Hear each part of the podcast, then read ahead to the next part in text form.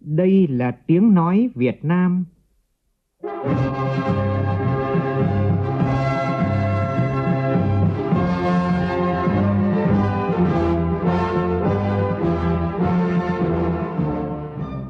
là tiếng nói Việt Nam, phát thanh từ Hà Nội, thủ đô nước Cộng hòa xã hội chủ nghĩa Việt Nam.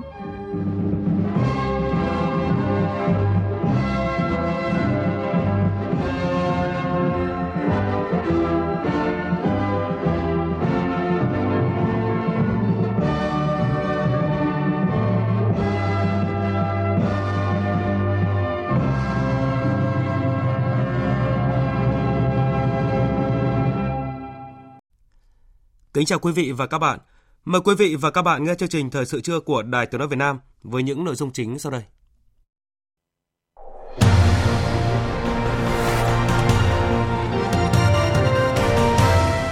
Dự hội nghị tổng kết ngành ngân hàng năm qua và triển khai nhiệm vụ năm nay, Thủ tướng Nguyễn Xuân Phúc đánh giá cao hệ thống ngân hàng đã góp phần quan trọng vào tăng trưởng kinh tế và kiểm soát lạm phát năm qua.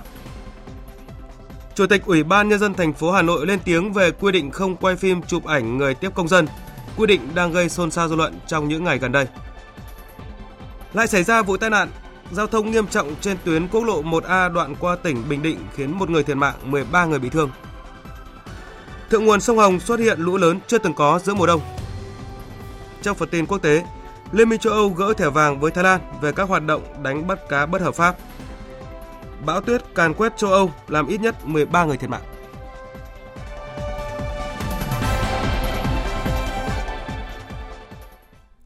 Bây giờ là tin chi tiết.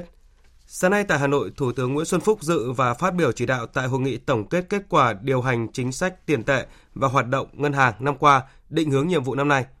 Cùng dự có Ủy viên Bộ Chính trị, Bộ trưởng Bộ Công an Tô Lâm, lãnh đạo các bộ ban ngành trung ương và địa phương, Thống đốc Ngân hàng Cộng hòa Dân chủ Nhân dân Lào, Sòn Say, Sít Phai Sai.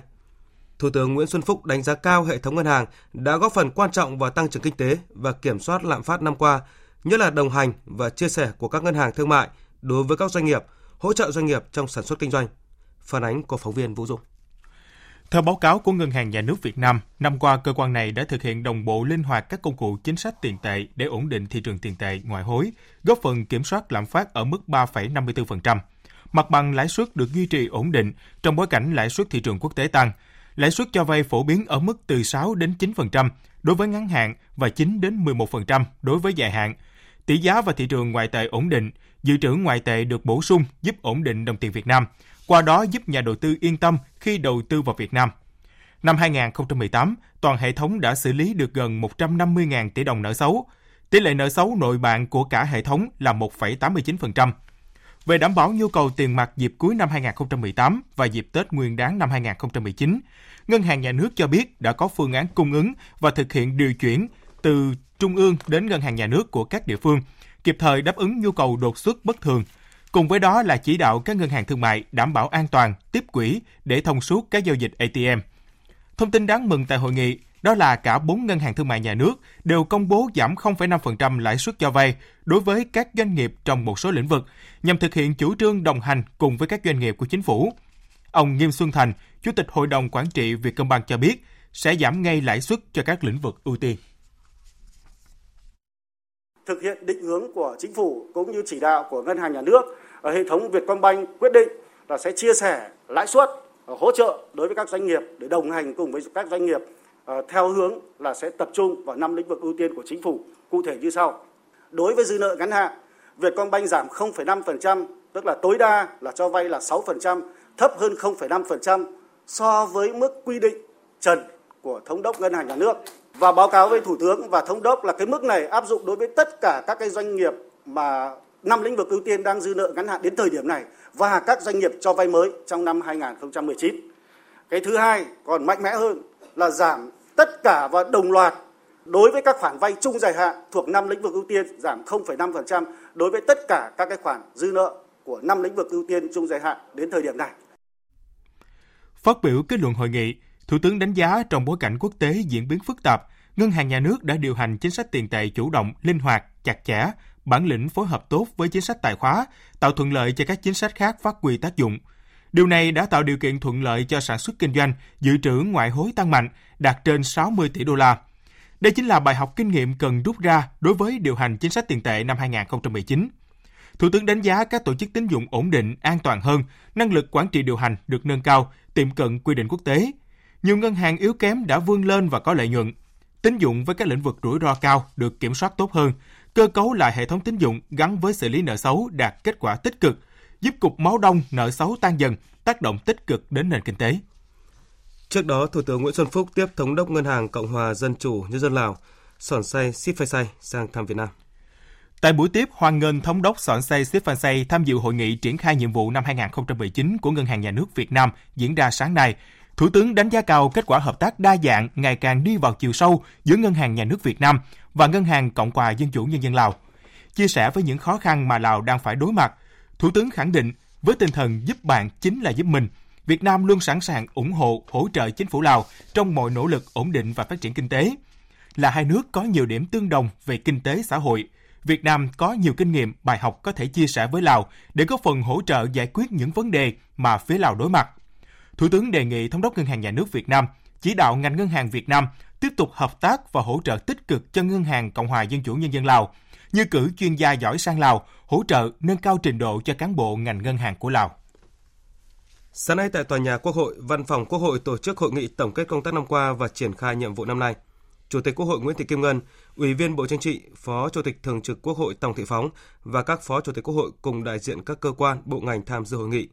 Phát biểu tại hội nghị, Chủ tịch Quốc hội Nguyễn Thị Kim Ngân đề nghị Văn phòng Quốc hội tiếp tục đổi mới, cải tiến một cách mạnh mẽ hơn nữa công tác tham mưu, phục vụ hoạt động của Quốc hội trên tất cả các lĩnh vực lập pháp, giám sát và quyết định các vấn đề quan trọng của đất nước. Phản ánh của phóng viên Lê Tuyết. Trong năm 2018, Văn phòng đã phối hợp chặt chẽ với Văn phòng Trung ương Đảng, Văn phòng Chủ tịch nước, Văn phòng Chính phủ và các cơ quan tổ chức hữu quan tham mưu phục vụ Quốc hội, Ủy ban Thường vụ Quốc hội xây dựng chương trình công tác năm và chương trình các phiên họp kỳ họp để bảo đảm tiến độ xem xét thông qua cho ý kiến vào các dự án luật, dự thảo nghị quyết. Công tác tham mưu, phục vụ các hoạt động lấy ý kiến, góp ý xây dựng luật của các văn phòng đoàn ngày càng được chú trọng và thường xuyên đổi mới hình thức, mở rộng đối tượng tham gia, trong đó đặc biệt chú ý đến các đối tượng chịu sự tác động trực tiếp của văn bản luật.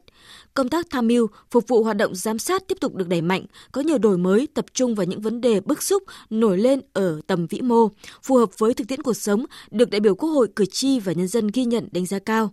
Phát biểu tại hội nghị, Chủ tịch Quốc hội Nguyễn Thị Kim Ngân biểu dương những kết quả mà Văn phòng Quốc hội đã đạt được trong năm 2018, ghi nhận và đánh giá cao những đóng góp công hiến của lãnh đạo, cán bộ, chuyên viên, viên chức, người lao động của văn phòng cho nhiệm vụ chung của Quốc hội, Ủy ban Thường vụ Quốc hội năm 2019 là năm đặt ra nhiều nhiệm vụ nặng nề để tiến tới thực hiện thắng lợi các mục tiêu, nhiệm vụ kế hoạch 5 năm 2016-2020, đòi hỏi cả hệ thống chính trị phải ra sức phấn đấu khẩn trương quyết liệt và sáng tạo hơn nhằm đạt được mục tiêu tăng trưởng cao hơn năm 2018 cùng với các cơ quan khác trong bộ máy nhà nước, Quốc hội phải tiếp tục nỗ lực phấn đấu, hoàn thành tốt vai trò của mình. Là cơ quan tham mưu giúp việc của Quốc hội, Chủ tịch Quốc hội đề nghị Văn phòng Quốc hội tiếp tục đổi mới, cải tiến một cách mạnh mẽ hơn nữa công tác tham mưu, phục vụ hoạt động của Quốc hội trên tất cả các lĩnh vực lập pháp, giám sát và quyết định các vấn đề quan trọng của đất nước. Chương trình xây dựng luật pháp lệnh của 2019 có những cái dự án luật mà liên quan đến tổ chức bộ máy rất nhiều cái dự án quan trọng, khó khăn, phức tạp.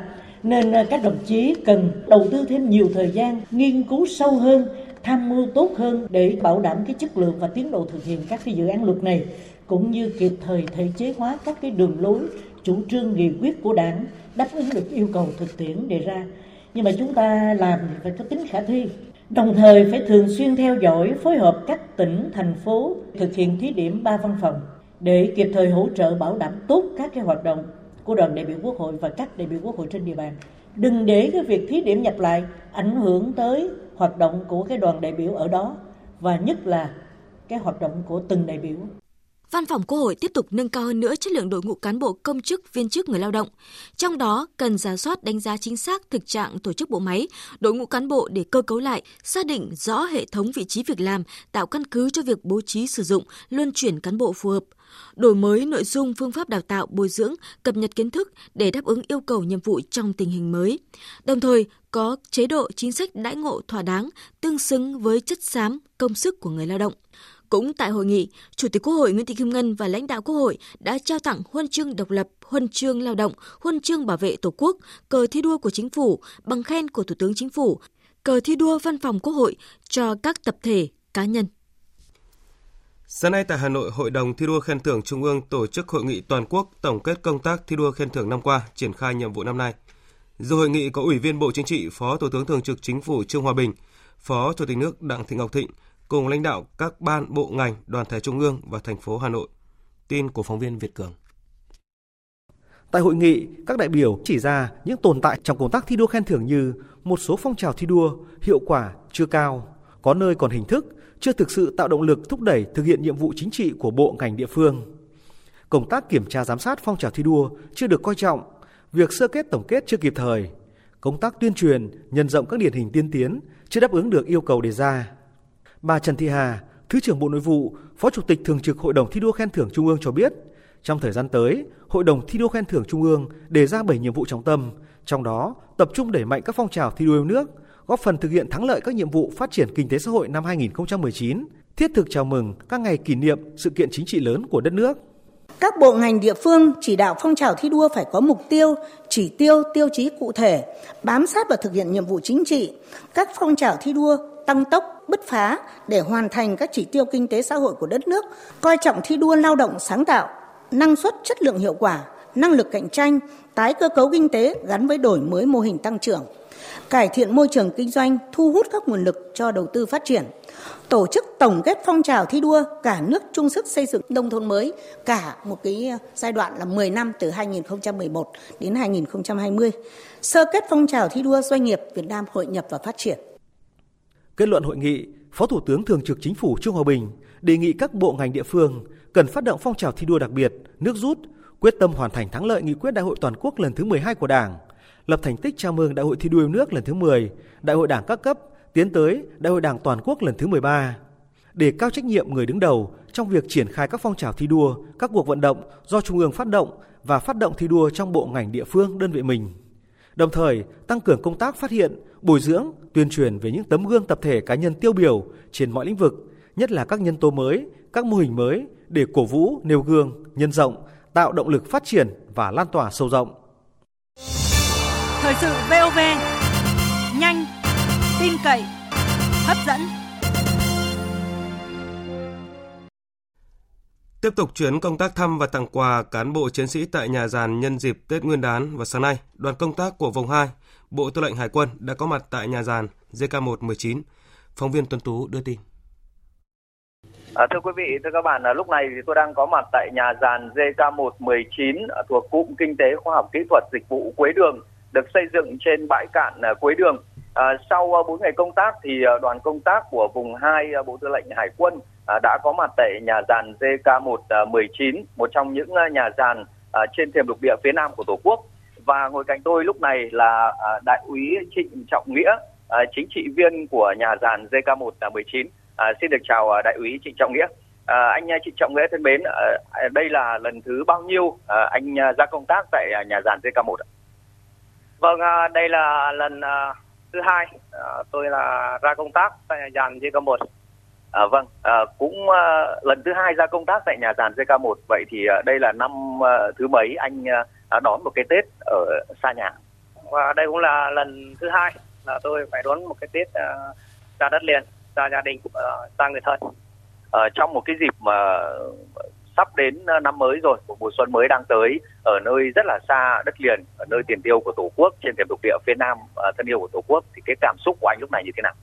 tôi và những ờ, cán bộ chiến sĩ đang công tác trên nhà giàn JK cái cảm xúc đấy về cái nhiệm vụ để bảo vệ vững chắc toàn diện lãnh thổ chủ quyền đấy, vùng trời vùng biển thềm lục địa thiêng liêng của tổ quốc đời sống về vật chất tinh thần cán bộ chiến sĩ trên nhà giàn mới thì cũng được nâng lên rõ rệt chiến sĩ nhân dân cả nước hãy tin tưởng vào những người cán bộ chiến sĩ nhà giàn một nơi tuyến đầu của tổ quốc Vâng, xin được trân trọng cảm ơn đại úy Trịnh Trọng Nghĩa và cũng xin được kính chúc các anh luôn mạnh khỏe, chắc tay súng để bảo vệ vững chắc vùng trời biển đảo thiêng liêng của Tổ quốc. Thưa quý vị, trong đoàn công tác cuối năm vùng 4 Hải quân ra đảo Trường Sa không thể thiếu món quà để làm bánh trưng Tết như lá rong, lạt, đỗ và nhất là đàn lợn từ đất liền trên chuyến tàu. Đàn lợn được nuôi tại một chuồng giã chiến phía sau khoang lái. Việc chăm sóc đàn lợn này cần những anh nuôi rất đặc biệt để đàn lợn vẫn béo tốt không bị sút cân do say sóng. Mời quý vị và các bạn cùng phóng viên Thành Trung tìm hiểu công việc đặc biệt của anh nuôi Nguyễn Việt Bắc ngay sau đây.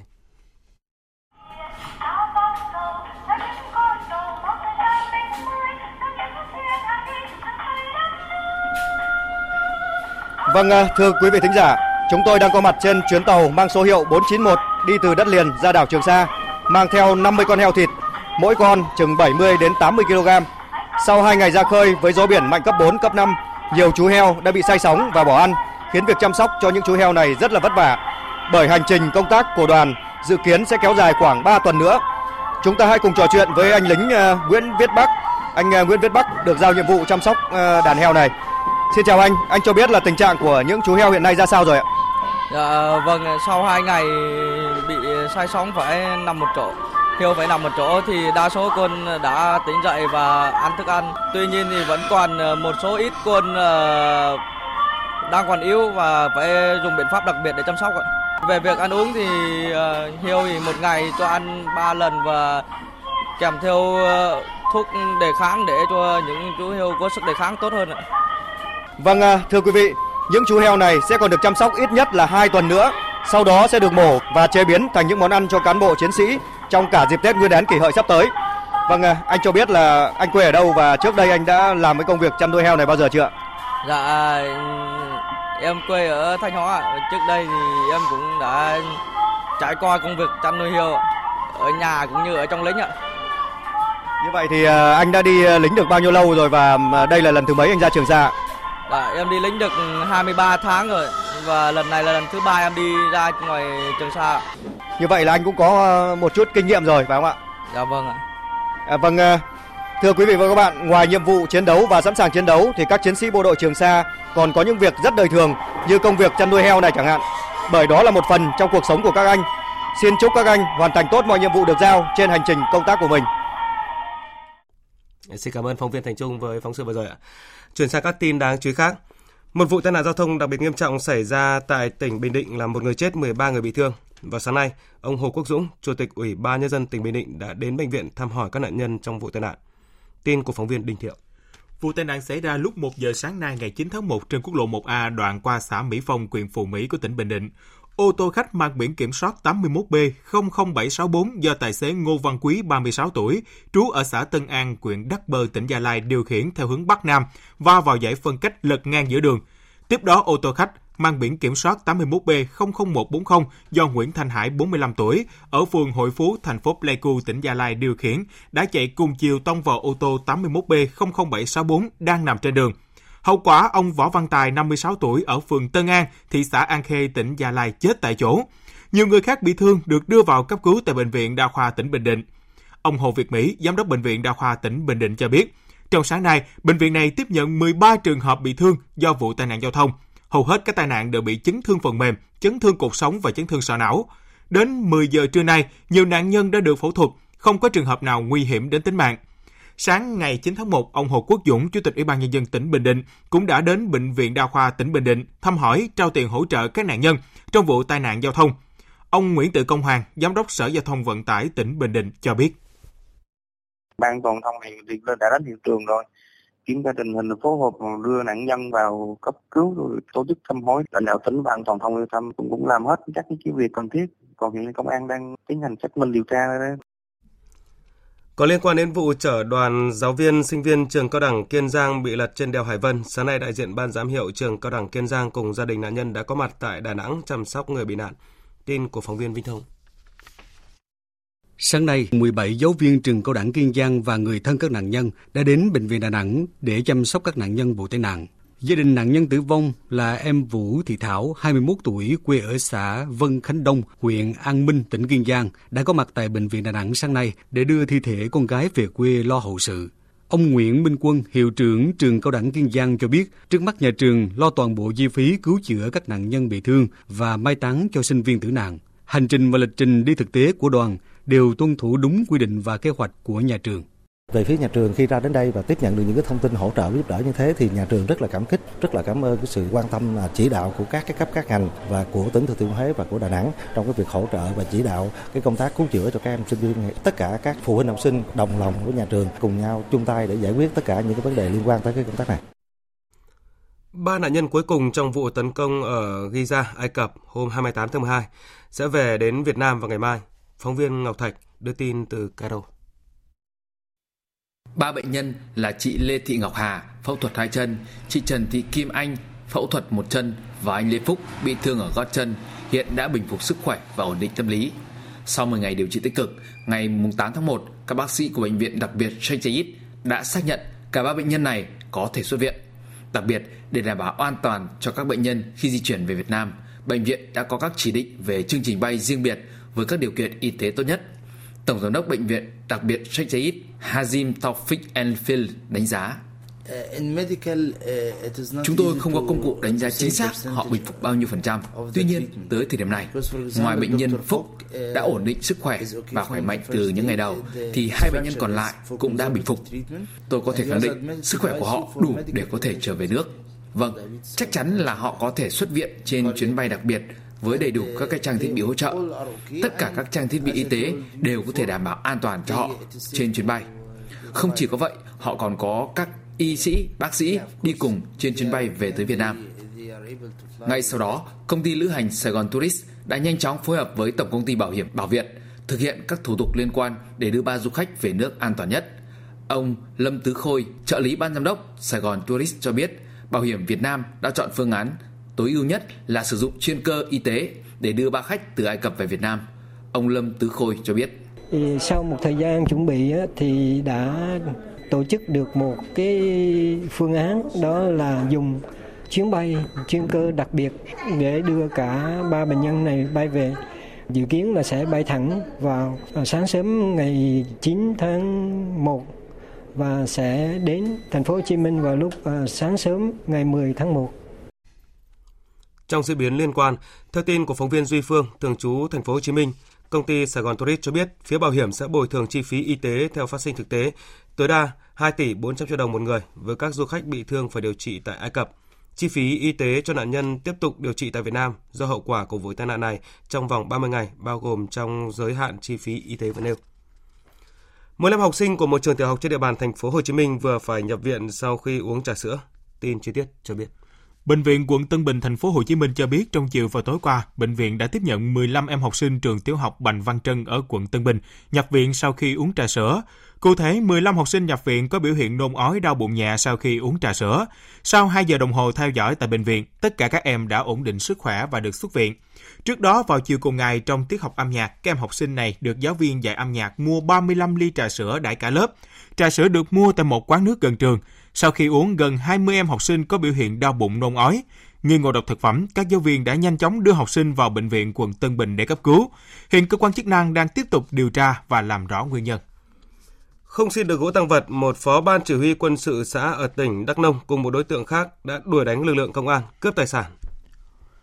Sáng nay, Thượng tá Phạm Thanh Bình, trưởng phòng tham mưu công an tỉnh Đắk Nông cho biết, công an huyện Đắk Sông đã bắt khẩn cấp Trần Văn Công, 29 tuổi, phó ban chỉ huy quân sự xã Đắk Hòa, cùng bốn đối tượng khác có liên quan để điều tra về hành vi cướp tài sản. Trước đó, công an huyện Đắk Sông phát hiện 4 đối tượng điều khiển xe công nông chở hai lóng gỗ với khối lượng 3,49 mét khối, không có giấy tờ. Trong lúc tổ công tác đưa tăng vật về xử lý, thì Trần Văn Công cùng một trong bốn đối tượng đến xin lại gỗ. Khi tổ công tác không đồng ý, thì Công cùng đối tượng này dùng dao đuổi đánh hai cán bộ công an. Sau đó, công an huyện Đắk Sông đã tăng cường lực lượng đến hỗ trợ và giữ Công cùng bốn đối tượng có liên quan. Thưa quý vị và các bạn, mưa trái mùa diện rộng kéo dài hai ngày qua đã khiến thượng nguồn sông Hồng xuất hiện một đợt lũ lớn chưa từng có trong lịch sử. Tin của phóng viên An Kiên, thường trú khu vực Tây Bắc. Sáng sớm nay, đỉnh lũ trên sông Hồng đoạn qua thành phố Lào Cai của tỉnh Lào Cai ghi nhận đạt khoảng 80,5 m, dâng cao gần 4 m so với ngày thường, vượt trên mức báo động cấp 1. Theo Đài khí tượng Thủy văn tỉnh Lào Cai, trong chuỗi số liệu quan trắc từ trước đến nay, đây là đợt lũ dị thường lớn nhất xảy ra vào thời điểm chuyển giao giữa thời tiết tiểu hàng và đại hàng của mùa đông. Mưa lớn kéo dài tại các vùng thượng nguồn của tỉnh Lào Cai, Hà Giang và phía Trung Quốc đã khiến lũ xuất hiện. Riêng tại Lào Cai, tổng lượng mưa đo được kể từ đêm 7 tháng 9 đến nay tại các khu vực đều rất lớn. Cá biệt có nơi lượng mưa đạt trên 100 mm như Sa Pa và Y Tý Bát Sát. Lũ xuất hiện trên sông Hồng khiến một số thuyền bè neo đậu ven sông bị cuốn trôi. Nhiều diện tích rau màu trên các bãi bồi của bà con nhân dân cũng bị ngập úng. Hiện sau khi đạt mức đỉnh điểm, lũ đang có xu hướng rút dần. Tiếp theo là một số thông tin thời tiết trên địa bàn cả nước. Do ảnh hưởng của không khí lạnh tăng cường yếu nên ngày và đêm hôm nay ở các tỉnh Bắc Bộ có mưa, mưa vừa. Riêng các tỉnh Tây Bắc và Việt Bắc có mưa to, có nơi mưa rất to và rông. Lượng mưa phổ biến trong 24 giờ khoảng 50 đến 100 mm. Riêng Lai Châu, Lào Cai, Hà Giang có nơi trên 100 mm. Đáng nói là do ảnh hưởng của không khí lạnh nên trong ngày và đêm hôm nay, ở phía đông bắc bộ trời rét đậm, vùng núi có nơi rét hại, với nhiệt độ thấp nhất phổ biến từ 12 đến 15 độ, vùng núi từ 9 đến 12 độ, vùng núi cao dưới 8 độ. Tại khu vực Hà Nội, ngày và đêm hôm nay có mưa, mưa rào, trời rét đậm với nhiệt độ thấp nhất phổ biến từ 13 đến 15 độ. Tuy nhiên, theo nhận định của Trung tâm Dự báo Khí tượng Thủy văn Quốc gia, đợt rét này không kéo dài, chỉ vài ngày. Nhất là từ ngày mai thì trời sẽ giảm mưa, nhiệt độ tăng dần lên mức 20 đến 22 độ về ban ngày. Trên các sông suối nhỏ, thượng lưu lưu vực sông Hồng có khả năng xuất hiện một đợt lũ nhỏ với biên độ lũ lên từ 1 m đến 2 m rưỡi. Đỉnh lũ trên các sông sẽ ở mức dưới báo động 1. Cảnh báo nguy cơ xảy ra sạt lở đất ở vùng núi các tỉnh phía Bắc.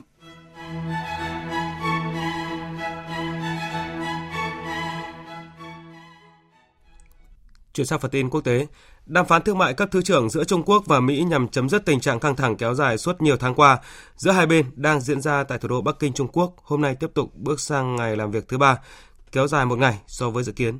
Phóng viên Bích Thuận, thường trú tại Bắc Kinh Trung Quốc đưa tin.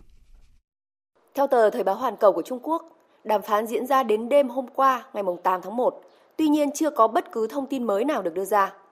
Hai bên sẽ tiếp tục làm việc trong ngày hôm nay, mùng 9 tháng 1.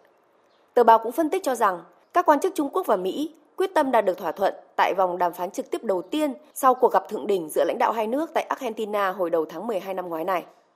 Nhận định về cuộc đàm phán, ông Bạch Minh, Phó Viện trưởng Viện Nghiên cứu Thị trường Quốc tế thuộc Viện Nghiên cứu Bộ Thương mại Trung Quốc cho rằng Quan hệ kinh tế thương mại giữa Trung Quốc và Mỹ là mối quan hệ toàn diện. Va chạm thương mại giữa hai bên không phải là câu chuyện mới xảy ra mà đã tích tụ từ lâu. Nếu chỉ trông chờ vào vài ngày đàm phán để giải quyết mọi vấn đề, theo tôi là không hiện thực. Tôi cho rằng trong ngắn hạn sẽ không dễ dàng gì để giải quyết tận gốc vấn đề. Nhưng qua đàm phán, chúng ta có thể tìm thêm điểm chung và gác lại bất đồng, cố gắng để va chạm thương mại giữa hai bên không tiếp tục lan rộng. Cũng trong ngày hôm qua, Tổng thống Mỹ Donald Trump cho biết các nhà đàm phán Mỹ và Trung Quốc đang đạt tiến bộ trong cuộc đối thoại nhằm chấm dứt cuộc chiến thương mại giữa hai nền kinh tế lớn nhất thế giới. Ủy ban châu Âu vừa loại bỏ Thái Lan ra khỏi danh sách các nước bị cảnh báo đánh cá bất hợp pháp, công nhận những cố gắng của nước này nhằm giải quyết những thiếu sót trong hệ thống hành chính và pháp lý đối với nghề cá đánh bắt. Như vậy, thẻ vàng được Liên minh châu Âu đưa ra từ tháng 4 năm 2015 đối với Thái Lan đã được gỡ bỏ. Trong một tuyên bố, Ủy viên Liên minh châu EU về môi trường, hàng hải và đánh bắt hải sản, ông Kamuti Vela khẳng định, chống đánh bắt cá bất hợp pháp là ưu tiên hàng đầu của EU. Tuyên bố từ nay Thái Lan sẽ là một đối tác cam kết mới của EU trong cuộc chiến này. Theo ông Vela, kể từ khi thẻ vàng được ban hành, EU và Thái Lan đã tham gia quá trình hợp tác và đối thoại mang tính xây dựng.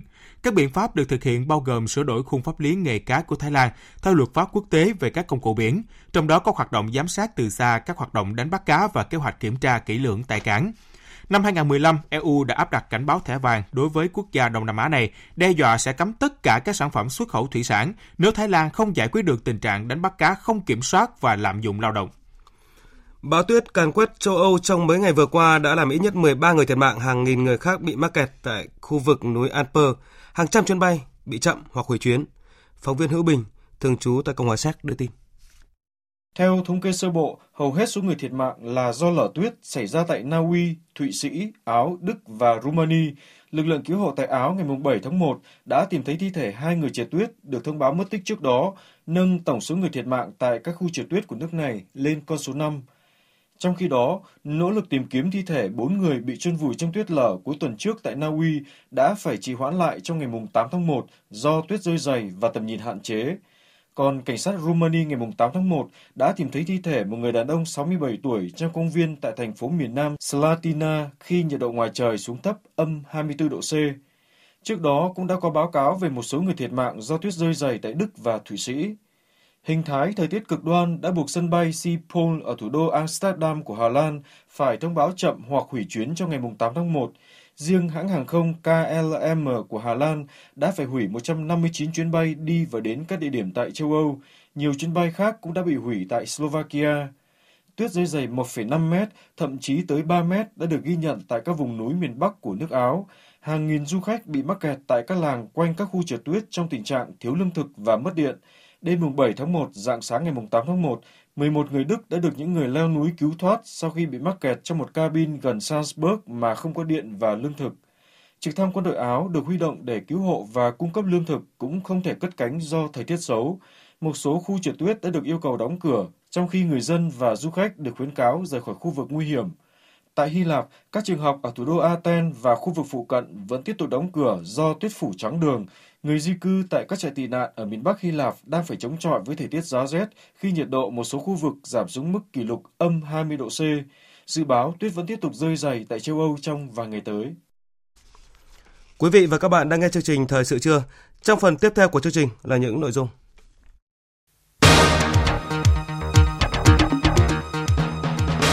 Chủ tịch Ủy ban nhân dân thành phố Hà Nội lên tiếng về quy định không quay phim chụp ảnh người tiếp công dân.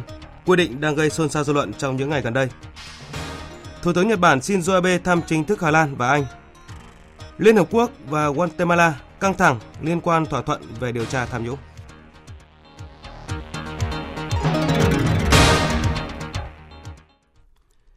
Nhu cầu tiêu thụ than ngày càng tăng nhanh, đặc biệt là than cho sản xuất điện. Chỉ tính riêng trong năm nay dự kiến cả nước cần khoảng 58 triệu tấn than cho sản xuất điện. Đây là thông tin được đưa ra tại hội nghị tổng kết công tác và triển khai nhiệm vụ năm mới của Tập đoàn Công nghiệp Than khoáng sản Việt Nam.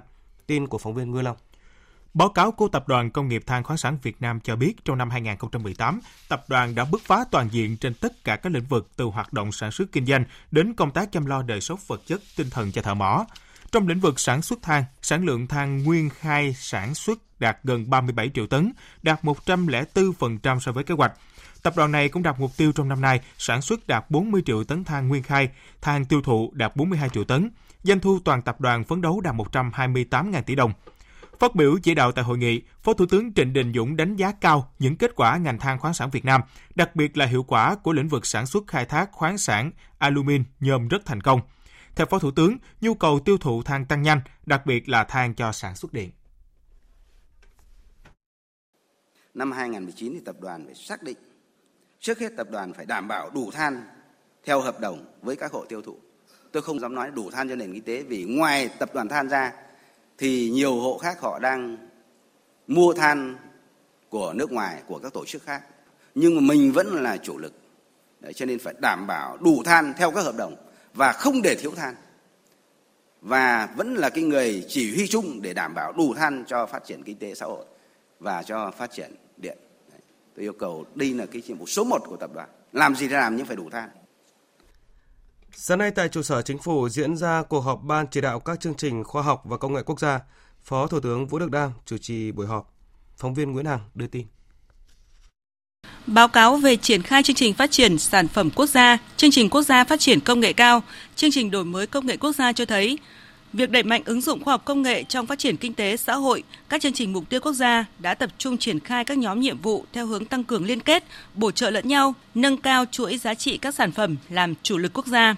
Đến nay, ba chương trình đã thu hút được hơn 150 đơn vị có năng lực tham gia các nhiệm vụ, trong đó 59% số đơn vị trực tiếp chủ trì là các doanh nghiệp – Phần lớn các nhiệm vụ được thực hiện theo hình thức doanh nghiệp chủ trì kết hợp với các viện nghiên cứu, trường đại học, các chuyên gia công nghệ để phát triển sản phẩm dưới sự hỗ trợ của nhà nước.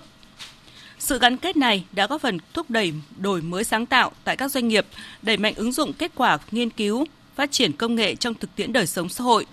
Tuy nhiên, đối với việc phát triển các sản phẩm quốc gia, ông Vũ Đại Thắng, Thứ trưởng Bộ Kế hoạch và Đầu tư cho rằng cần có sự kết nối với cộng đồng doanh nghiệp có cái cơ chế động viên các cái doanh nghiệp người ta cùng à, chung sức với các bộ ngành để phát triển cái sản phẩm của mình. Cái chương trình phát triển sản phẩm quốc gia, nước nào thì người ta cũng có những cái sản phẩm quốc gia người ta. Cái cái cách tiếp cận của chúng ta trong cái giai đoạn tới về cái sản phẩm quốc gia thì nó cũng phải đạt được những yêu cầu như vậy. Có những cái chủ trương chính xác hình thành nên các cái hệ thống các sản phẩm quốc gia là mục tiêu định hướng để không chỉ các bộ ngành của người ta mà các cái doanh nghiệp hướng tới để phát triển. Sáng nay, Ban chấp hành Đảng bộ thành phố Hà Nội tổ chức hội nghị lần thứ 17. Công tác sắp xếp tổ chức bộ máy được đánh giá là điểm sáng trong kết quả thực hiện công tác xây dựng Đảng, xây dựng hệ thống chính trị năm qua của thành phố. Ủy viên Bộ Chính trị, Bí thư Thành ủy Hà Nội Hoàng Trung Hải chủ trì hội nghị. Phóng viên Nguyên Nhung đưa tin. Kết quả nổi bật trong năm 2018 về lãnh đạo thực hiện nhiệm vụ của Thành ủy Hà Nội đó là đã quyết liệt sắp xếp tổ chức bộ máy theo nghị quyết 39 của Bộ Chính trị và các nghị quyết của Hội nghị Trung ương 6 khóa 12. Đến nay đã sắp nhập chuyển giao 7 tổ chức đảng, giảm từ 59 đảng bộ trực thuộc xuống còn 52 đảng bộ trực thuộc thành ủy, giảm 5 ban chỉ đạo do Ban Thường vụ Thành ủy thành lập. Kiện toàn sắp xếp giảm 74 trên tổng số 102 ban chỉ đạo thuộc Ủy ban nhân dân thành phố, giảm 4 đơn vị sự nghiệp thuộc các đoàn thể chính trị xã hội, giảm 121 đơn vị trực thuộc sở và 110 đơn vị sự nghiệp trực thuộc Ủy ban nhân dân cấp huyện. Tăng cường kỷ cương kỷ luật với phương châm năm rõ, rõ người, rõ việc, rõ quy trình, rõ trách nhiệm và rõ hiệu quả. Một việc, một đầu mối xuyên suốt. Lấy đây làm cơ sở trong đánh giá cán bộ. Nội dung này được các thành ủy viên thành phố Hà Nội đánh giá cao. Bên cạnh những kết quả đạt được, hội nghị cũng chỉ ra vẫn còn một số hạn chế khuyết điểm. Đó là công tác định hướng dư luận cán bộ, đảng viên và nhân dân, thông tin tình hình cơ sở, nhất là các vụ việc có tính chất phức tạp ở một số cấp ủy cơ sở của thành phố Hà Nội còn chưa kịp thời. Việc quản lý điều hành bộ máy hành chính ở một số cấp ngành lĩnh vực chưa quyết liệt. Một bộ phận cán bộ công chức làm việc chưa hết trách nhiệm, có lúc có nơi còn gây phiền hà. Ông Lê Tiến Nhật, Bí thư quận Đống Đa đề nghị. Tôi chỉ đề nghị với thành phố tiếp tục quan tâm đến ờ, công tác cải cách hành chính thì làm sao tạo điều kiện cơ sở và hai là những cái nội dung mà triển khai thì cố gắng là sớm. Công tác kiểm tra giám sát thì như là làm sao đảm bảo cho nó đồng bộ đến trùng lắp nhưng vẫn hơi nhiều. Bây giờ hết ban chỉ đạo hết các ban đơn vị có lẽ là mất đến nửa thời gian thì chỉ đi tập trung tiếp các đoàn kiểm tra giám sát. Tôi đề nghị là cũng phải giảm bớt.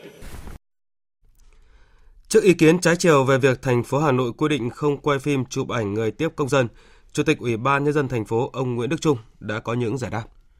Ông Nguyễn Đức Trung khẳng định quyết định về nội quy việc tiếp công dân tại trụ sở tiếp công dân thành phố Hà Nội phù hợp với luật hiện hành. Tất cả các phòng tiếp công dân trên địa bàn thành phố Hà Nội và của trung ương trên địa bàn Hà Nội đều đã được trang bị camera ghi âm và ghi hình. Người dân có yêu cầu muốn trích xuất lại toàn bộ âm thanh, hình ảnh sẽ được bàn giao và có biên bản ghi nhận sự việc. Trường hợp người dân có nhu cầu ghi âm, ghi hình thì trao đổi với cán bộ tiếp công dân. Sau khi ghi âm ghi hình xong thì hai bên cùng kiểm tra lại nội dung và xác nhận bằng biên bản để làm tài liệu sử dụng trên cơ sở công khai, minh bạch. Lý giải thêm về việc ban hành quy định này, ông Nguyễn Đức Trung cho biết, quy định để chống tình trạng một số người đi theo người nhà đến trụ sở tiếp dân nhưng lại dùng các thiết bị bí mật ghi âm, ghi hình rồi về cắt xén nội dung buổi làm việc, sau đó đưa lên mạng phục vụ những mục đích khác. Trước việc nhiều trẻ được gia đình cho nhập viện do bị sốt sau khi tiêm vaccine Combify và sáng nay, Bộ trưởng Bộ Y tế Nguyễn Thị Kim Tiến đã có buổi kiểm tra việc tiêm vaccine Combify tại các xã Phú Nghĩa và Ngọc Hòa ở huyện Phú Xuyên, thành phố Hà Nội. Phóng viên Văn Hải thông tin. Từ năm 2018, thành phố Hà Nội thực hiện lịch tiêm chủng vào thứ tư hàng tuần thay vì tiêm chủng theo tháng. Hôm nay là tuần thứ hai thực hiện tiêm vaccine Combify và đã có gần 10.000 trẻ được tiêm vaccine này. Qua tuần đầu tiên tiêm vaccine Combify cho 5.700 trẻ, đã ghi nhận 180 trường hợp phản ứng thông thường, chủ yếu là sốt, sưng đau tại chỗ tiêm, và có hai trường hợp phản ứng nặng hơn. Ông Nguyễn Nhật Cảm, Giám đốc Trung tâm Y tế Dự phòng Hà Nội cho biết, riêng tại huyện Ứng Hòa ghi nhận 10 trẻ bị sốt sau khi tiêm vaccine Combify được gia đình cho nhập viện. Kiểm tra việc tiêm chủng vaccine tại hai xã của huyện Trương Mỹ, Bộ trưởng Bộ Y tế Nguyễn Thị Kim Tiến đánh giá cao việc thực hiện đúng quy trình khám sàng lọc cũng như chuẩn bị đầy đủ thuốc trong hộp chống sốc để có thể xử lý kịp thời những trường hợp sốc phản vệ sau khi tiêm vaccine. Bộ trưởng Nguyễn Thị Kim Tiến nói: Nói chung là tất cả các loại vaccine và kể cả thuốc điều trị đã tiêm vào người thì chắc chắn vẫn có một cái tỷ lệ phản ứng từ nhẹ cho đến tử vong. Nhưng mà vẫn phải tiêm vì cái xác suất, tỷ lệ để cứu sống người thì cao hơn rất nhiều so với tỷ lệ tai biến và để chuẩn bị phòng cái những cái tai biến thì đã tập huấn rất kỹ và các bệnh viện luôn sẵn sàng, cơ sở y tế để tiếp nhận các cháu và đặc biệt là cái tuyên truyền và hướng dẫn, theo dõi các cháu sau 30 phút tại tiêm, theo dõi sau một ngày, hướng dẫn là có cái dấu hiệu thì mang đến. Công an tỉnh Quảng Ninh vừa phát hiện 8 phụ nữ trong đường dây mang thai hộ tại thành phố Móng Cái. Tin của phóng viên Tiến Cường, thường trú khu vực Đông Bắc. Theo lời khai của các đối tượng, số người này được một người không quen biết mua vé máy bay, vé ô tô đến địa bàn của tỉnh Lạng Sơn, sau đó xuất cảnh sang Quảng Đông Trung Quốc. Tại Quảng Đông, các người phụ nữ này được thụ tinh nhân tạo và mang thai và bị công an Trung Quốc phát hiện trả về Việt Nam. Đại tá Thái Hồng Công, Phó Giám đốc Công an tỉnh Quảng Ninh cho biết. Với cái hành vi này thì nó có dấu hiệu của hai cái hai cái vi phạm pháp luật. Thứ nhất là cái tổ chức môi giới người khác trốn đi nước ngoài, thu gom tất cả các cái phụ nữ từ các tỉnh của Việt Nam ra qua mạng Zalo, qua Facebook. Đây chúng tôi cho rằng đó là một cái hành vi mua bán người, những cái hình thức, cái thủ đoạn mới hoàn toàn. Trước đó, như Đài Tiếng Nói Việt Nam thông tin, sáng 4 tháng 12, Công an thành phố Móng Cái nhận được thông tin về việc một nhóm người phụ nữ đang mang thai có nhiều biểu hiện lạ vừa đến thuê phòng tại nhà nghỉ Sa Chi, khu 8 phường Hải Hòa, thành phố Móng Cái. Công an thành phố Móng Cái đã kiểm tra hành chính nhà nghỉ này và phát hiện 8 người phụ nữ đang mang thai có biểu hiện nghi vấn, hầu hết đều là người của các tỉnh thành Tây Nam Bộ. Qua điều tra, nhóm phụ nữ này khai nhận từ tháng 4 năm 2018 đã vượt biên trái phép từ Lạng Sơn sang Trung Quốc để mang thai hộ. Đến ngày 30 tháng 11, nhóm phụ nữ này bị công an Trung Quốc phát hiện, bắt giữ và trả về Việt Nam qua cửa khẩu Móng Cái của tỉnh Quảng Ninh. Công an thành phố Móng Cái đã bàn giao 8 người phụ nữ này cho một tổ chức nhân đạo để hỗ trợ đưa về gia đình.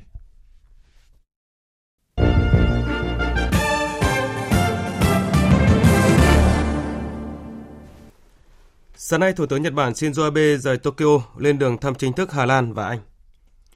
Mục đích của chuyến thăm là trao đổi với các nước về vấn đề hạt nhân trên bán đảo Triều Tiên, duy trì và phát triển tự do thương mại, tăng cường hợp tác giữa Nhật Bản, Anh, Hà Lan trong các vấn đề quốc tế cùng quan tâm. Dự kiến ông Shinzo Abe sẽ hội đàm với Thủ tướng Hà Lan Mark Rutte, Thủ tướng Anh Theresa May. Ông Abe cũng sẽ trao đổi ý kiến với Thủ tướng hai nước làm thế nào để tổ chức thành công hội nghị thượng đỉnh G20, dự kiến sẽ được tổ chức tại Nhật Bản vào tháng 6 tới đây. Đây là lần đầu tiên Nhật Bản là nước chủ nhà của hội nghị G20.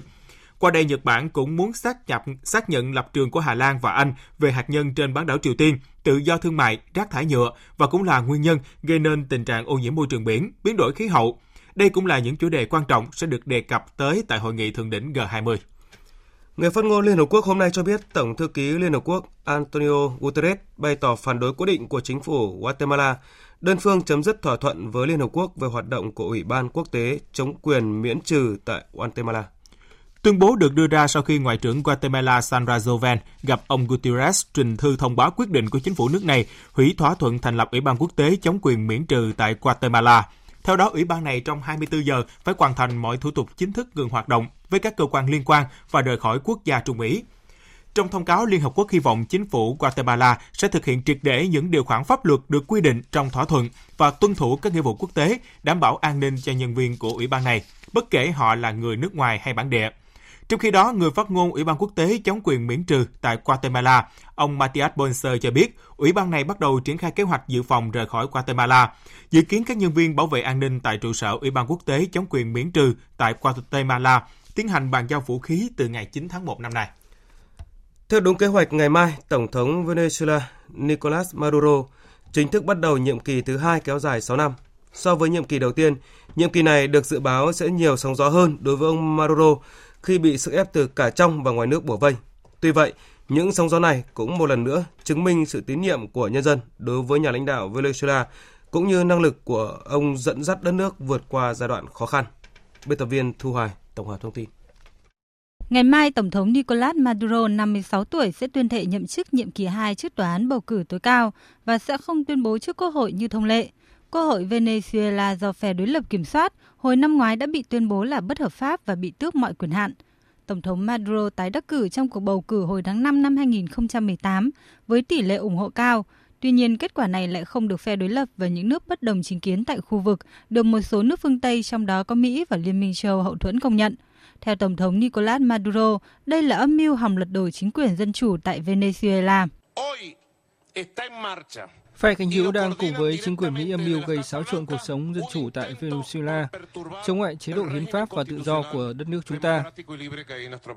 Ngay ngày mai, thời điểm ông tuyên thệ nhậm chức, tổ chức các quốc gia châu Mỹ cũng triệu tập một cuộc họp bất thường nhằm thảo luận về tình hình Venezuela.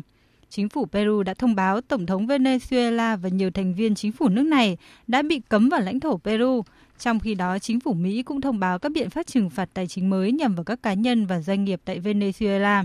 Phó Tổng thống Venezuela Delcy Rodriguez hôm qua đã chỉ trích mạnh mẽ những biện pháp trừng phạt này là một hành vi độc đoán và đáng lo ngại. Các biện pháp phong tỏa tài chính, kinh tế và thương mại nhằm vào Venezuela đang gây ảnh hưởng đến người dân của chúng tôi. Đây là một sự đánh cắp nguồn lực cần thiết của Venezuela, gây tổn hại đến lợi ích của người dân và những lợi ích thiết yếu của chúng tôi. Điều này là rất đáng lo ngại. Trả lời trước báo chí hôm qua, người phát ngôn Thủ tướng Anh Theresa May cho biết trong cuộc họp với các bộ trưởng cấp cao, bà May đã một lần nữa khẳng định chính phủ không có chủ trương kéo dài tiến trình rời khỏi Liên minh châu Âu theo Điều 50 Hiệp ước Lisbon. Theo Thủ tướng Anh, bà sẽ kết thúc các cuộc tranh luận vào ngày 15 tháng 1, thời điểm một cuộc bỏ phiếu sẽ diễn ra. Trước đó cùng ngày, Bộ trưởng Brexit của Anh Stephen Barclay cũng khẳng định nước này sẽ rời Liên minh châu Âu vào ngày 29 tháng 3 tới và không xem xét kéo dài thời gian chia tay. Qua đó, bác bỏ những thông tin cho rằng giới chức Anh và Liên minh châu Âu đang thảo luận khả năng kéo dài thời gian đưa ra thông báo chính thức về Brexit. Quý vị và các bạn đang nghe chương trình Thời sự trưa. Bây giờ chúng tôi tóm lược một số nội dung chính vừa phát.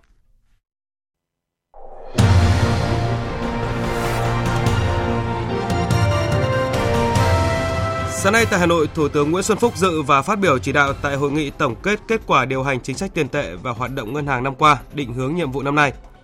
Thủ tướng Nguyễn Xuân Phúc đánh giá cao hệ thống ngân hàng đã góp phần quan trọng vào tăng trưởng kinh tế và kiểm soát lạm phát năm qua, nhất là đồng hành và chia sẻ của các ngân hàng thương mại đối với các doanh nghiệp, hỗ trợ doanh nghiệp trong sản xuất kinh doanh. Một thông tin đáng mừng tại hội nghị là cả 4 ngân hàng thương mại nhà nước đều công bố giảm 0,5% lãi suất cho vay đối với các doanh nghiệp trong một số lĩnh vực nhằm thực hiện chủ trương đồng hành cùng với các doanh nghiệp của chính phủ. Trước ý kiến trái chiều về việc thành phố Hà Nội quy định không quay phim chụp ảnh người tiếp công dân, Chủ tịch Ủy ban nhân dân thành phố Hà Nội ông Nguyễn Đức Trung khẳng định quyết định này phù hợp với luật hiện hành. Tất cả các phòng tiếp công dân trên địa bàn thành phố và của trung ương trên địa bàn thành phố đều đã được trang bị camera ghi âm và ghi hình. Người dân có yêu cầu muốn trích xuất lại toàn bộ âm thanh, hình ảnh sẽ được bàn giao và có biên bản ghi nhận sự việc. Trường hợp người dân có nhu cầu ghi âm ghi hình thì trao đổi với cán bộ tiếp công dân và sau khi ghi âm ghi hình xong, hai bên cùng kiểm tra lại nội dung và xác nhận bằng biên bản để làm tài liệu sử dụng trên cơ sở công khai và minh bạch. Dạng sáng nay lại xảy ra vụ tai nạn giao thông nghiêm trọng trên quốc lộ 1A đoạn qua tỉnh Bình Định, khiến một người thiệt mạng và 13 người khác bị thương. Liên minh châu Âu gỡ thẻ vàng với Thái Lan về các hoạt động đánh bắt cá bất hợp pháp. Bão tuyết càn quét châu Âu làm ít nhất 13 người thiệt mạng.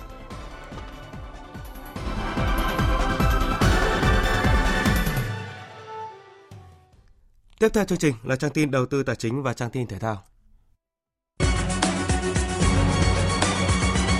Trang tin đầu tư tài chính.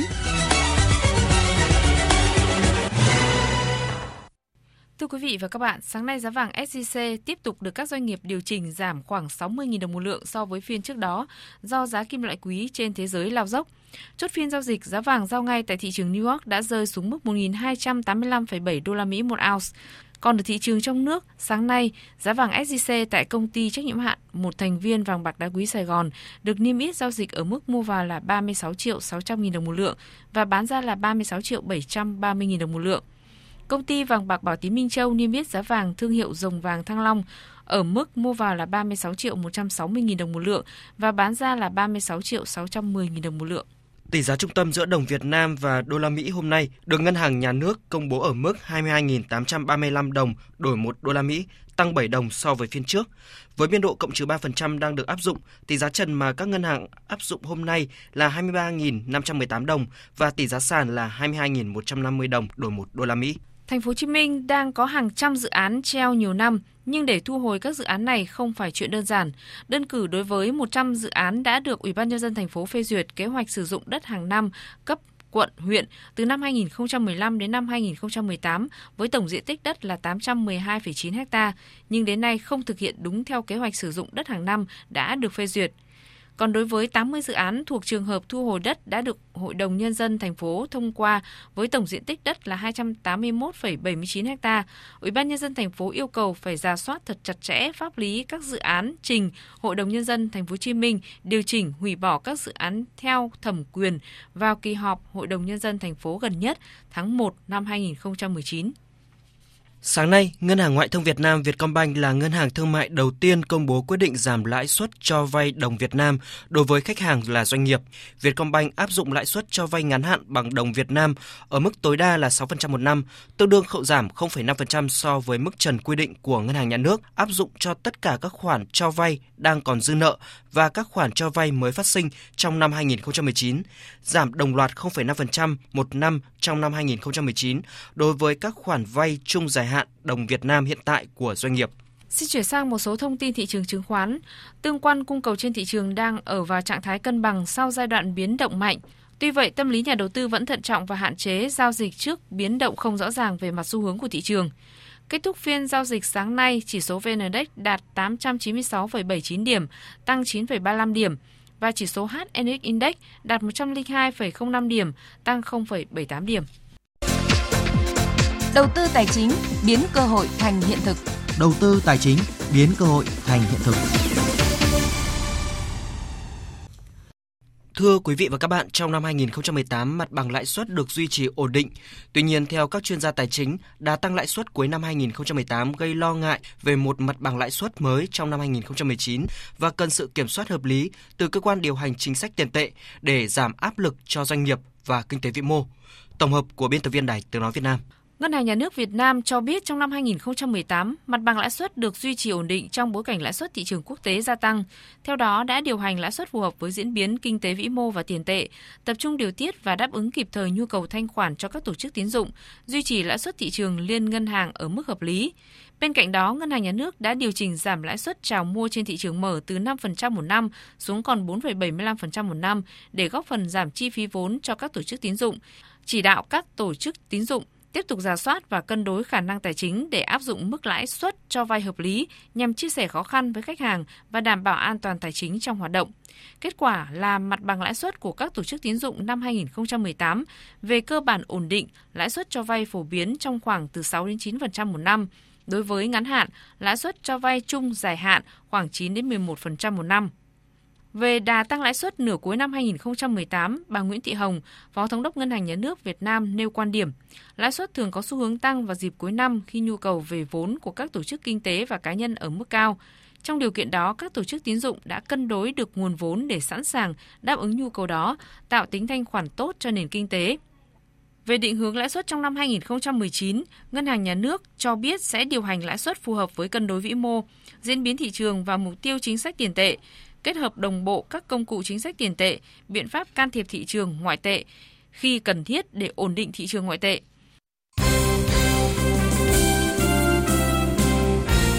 Thưa quý vị và các bạn, phát biểu trong cuộc họp báo sau trận thua đáng tiếc trước Iraq tại vòng bảng Asian Cup 2019 diễn ra tối qua, huấn luyện viên Park Hang-seo cho rằng tuyển Iraq xứng đáng chiến thắng, nhưng chúng tôi không đáng thua. Phản ánh của Thành Lương, phóng viên Đài Tiếng Nói Việt Nam từ Abu Dhabi. Huấn luyện viên Park Hang-seo vẫn giữ vẻ mặt bình thản trong cuộc họp báo sau thất bại 2-3 của tuyển Việt Nam trước Iraq. Bất chấp thực tế là các học trò của ông đã hai lần vươn lên dẫn trước và bàn thắng ấn định chiến thắng 3-2 của Iraq được thực hiện ở phút 90. Phát biểu của huấn luyện viên người Hàn Quốc rằng ông hài lòng với màn trình diễn của các cầu thủ và tôi xin lỗi vì đội bóng của chúng tôi bị thủng lưới lần thứ ba, nhưng đó là bàn thắng rất đẹp. Cũng ám chỉ suy nghĩ của ông rằng tuyển Việt Nam không đáng chịu thất bại. Ông Park nói,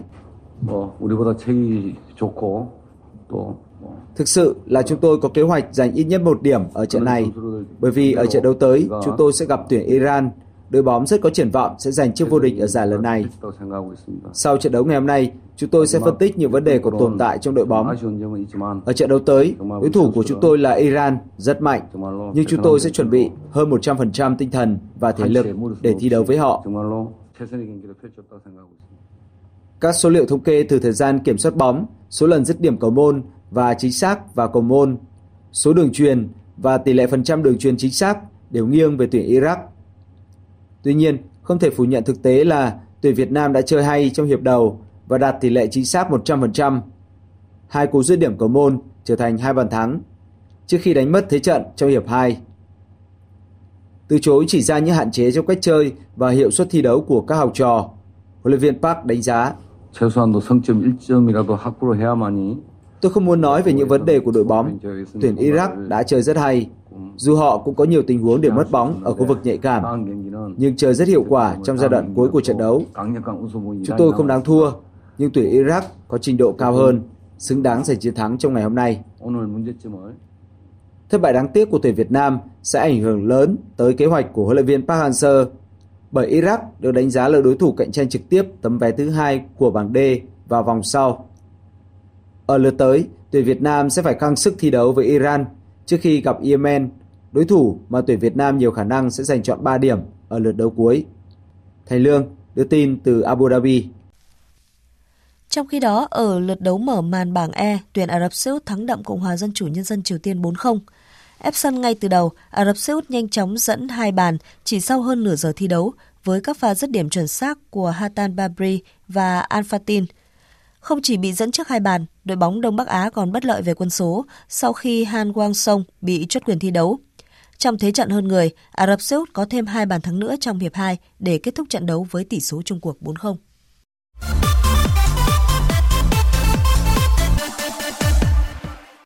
Chuyển sang các tin thể thao đáng chú ý khác.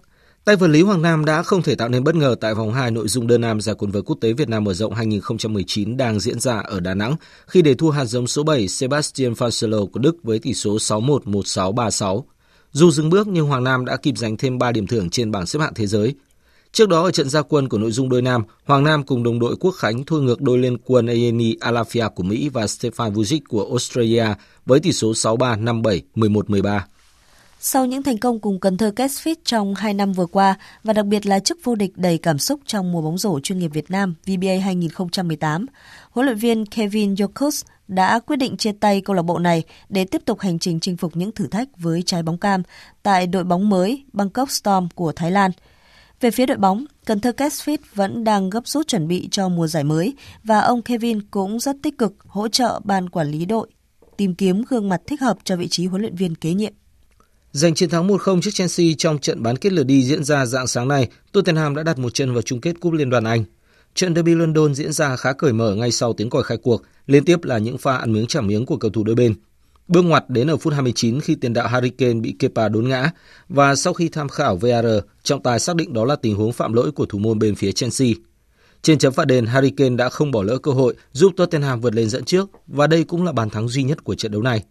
Ngày 25 tháng 1, hai đội sẽ đá trận bán kết lượt về trên sân Stamford Bridge.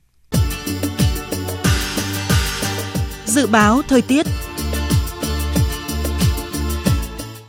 Phía Tây Bắc Bộ nhiều mây, chiều có mưa, có nơi mưa vừa, mưa to, đêm có mưa rải rác, gió nhẹ, trời rét, có nơi rét đậm, nhiệt độ từ 14 đến 20 độ, có nơi dưới 14 độ. Phía Đông Bắc Bộ nhiều mây, chiều có mưa, riêng vùng núi phía Bắc có mưa vừa, mưa to, có nơi mưa rất to, đêm có mưa rải rác, gió Đông Bắc cấp 2, cấp 3, trời rét đậm, vùng núi có nơi rét hại. Trong cơn rông có khả năng xảy ra lốc xét và gió giật mạnh, nhiệt độ từ 12 đến 17 độ, vùng núi từ 9 đến 12 độ. Các tỉnh từ Thanh Hóa đến Thừa Thiên Huế nhiều mây, phía Bắc có mưa rải rác, phía Nam có mưa vài nơi, gió Bắc đến Tây Bắc cấp 2, cấp 3, phía Bắc trời rét, nhiệt độ từ 16 đến 22 độ. Các tỉnh ven biển từ Đà Nẵng đến Bình Thuận có mưa rào và rông vài nơi, gió đông bắc cấp 2, cấp 3, nhiệt độ từ 22 đến 30 độ. Tây Nguyên có mưa rào và rông vài nơi, gió đông bắc đến đông cấp 2, cấp 3, nhiệt độ từ 17 đến 30 độ. Nam Bộ ngày nắng, đêm có mưa rào và rông vài nơi, gió đông bắc đến đông cấp 2, cấp 3, nhiệt độ từ 22 đến 33 độ. Khu vực Hà Nội nhiều mây có mưa, mưa rào, gió đông bắc cấp 2, cấp 3, trời rét, nhiệt độ từ 13 đến 16 độ. Dự báo thời tiết biển, Bắc Vịnh Bắc Bộ, khu vực quần đảo Hoàng Sa thuộc thành phố Đà Nẵng, khu vực giữa và Nam Biển Đông, khu vực quần đảo Trường Sa thuộc tỉnh Khánh Hòa, vùng biển từ Bình Định đến Ninh Thuận và vùng biển từ Bình Thuận đến Cà Mau có mưa rào rải rác và có nơi có rông. Tầm nhìn xa trên 10 km, giảm xuống từ 4 đến 10 km trong mưa, gió Đông Bắc cấp 4. Khu vực Bắc Biển Đông có mưa vài nơi, tầm nhìn xa trên 10 km, gió Đông Bắc cấp 4, cấp 5. Riêng phía Đông Bắc có lúc cấp 6, giật cấp 7 biển động. Nam Vịnh Bắc Bộ, Vùng biển từ Quảng Trị đến Quảng Ngãi và vùng biển từ Cà Mau đến Kiên Giang bao gồm cả Phú Quốc có mưa vài nơi, tầm nhìn xa trên 10 km, gió đông bắc đến đông cấp 4 cấp 5.